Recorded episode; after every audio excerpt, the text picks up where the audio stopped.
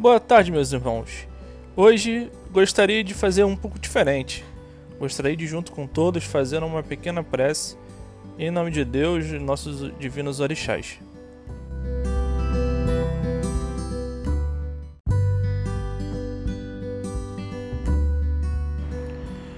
Agradeço a Deus, Divino Criador, Suas divinas irradiações de amor e caridade, pela possibilidade de estarmos aqui juntos em Seu nome, meu Pai. Pai, agradecemos a oportunidade em Teu nome estarmos aqui reunidos para buscarmos, em Sua sabedoria, os ensinamentos que precisamos para a nossa reforma íntima. Abençoa nossas mentes, nossos corações, a fim de que possamos usar de tudo o que estamos aprendendo em nosso dia a dia e desta maneira contribuir para um mundo melhor. Peço licença ao nosso Pai Xalá, nossa Mãe Amanjá, nossa Mãe Ansã Pedindo a proteção de nossos guias espirituais e guardiões.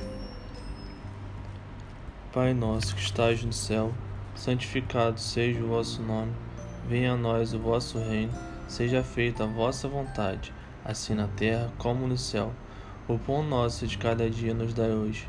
Perdoai-nos as nossas ofensas, assim como nós perdoamos a quem nos tem ofendido. Não os deixeis cair em tentação mas livrai-nos do mal. Amém. Ave Maria, cheia de graça, o Senhor é convosco. Bendita sois vós entre as mulheres, bendito o fruto do vosso ventre, Jesus. Santa Maria, Mãe de Deus, rogai por nós, pecadores, agora e na hora de nossa morte. Amém.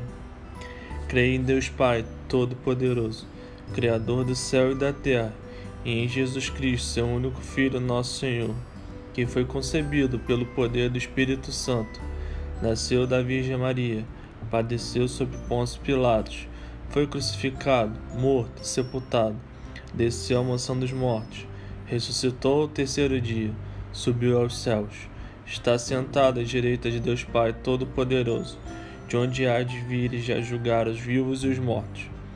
Creio no Espírito Santo na Santa Igreja Católica, na comunhão dos santos, na remissão dos pecados, na ressurreição da carne, na vida eterna. Amém.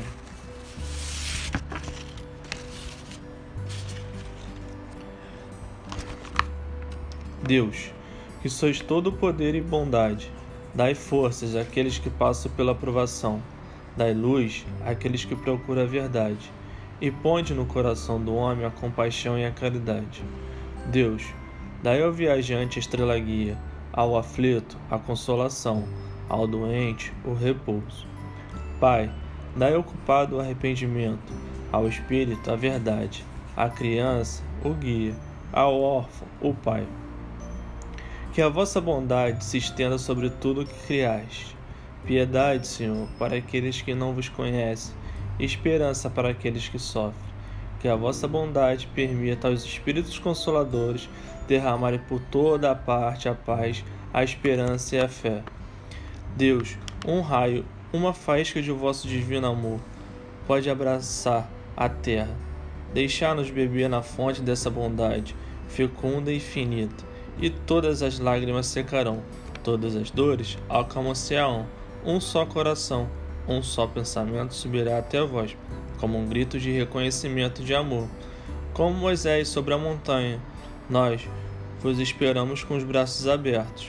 Ao bondade, ao poder, à beleza, à perfeição. Queremos de alguma sorte merecer vossa misericórdia. Deus, dai-nos a força no progresso de subir até vós. Dai-nos a caridade pura, dai-nos a fé e a razão Dai-nos a simplicidade que fará de nossas almas o espelho onde refletirá um dia a vossa santíssima imagem. Pedimos a Deus por todos os nossos desafetos, todas as nossas brigas, que possamos tranquilizar nossas almas, nossos corações, tanto espiritualmente como materialmente. Peço a Deus, divinos orixás, guias, guardiões e mentores, que nos abençoe e nos proteja de todo o mal. Amém.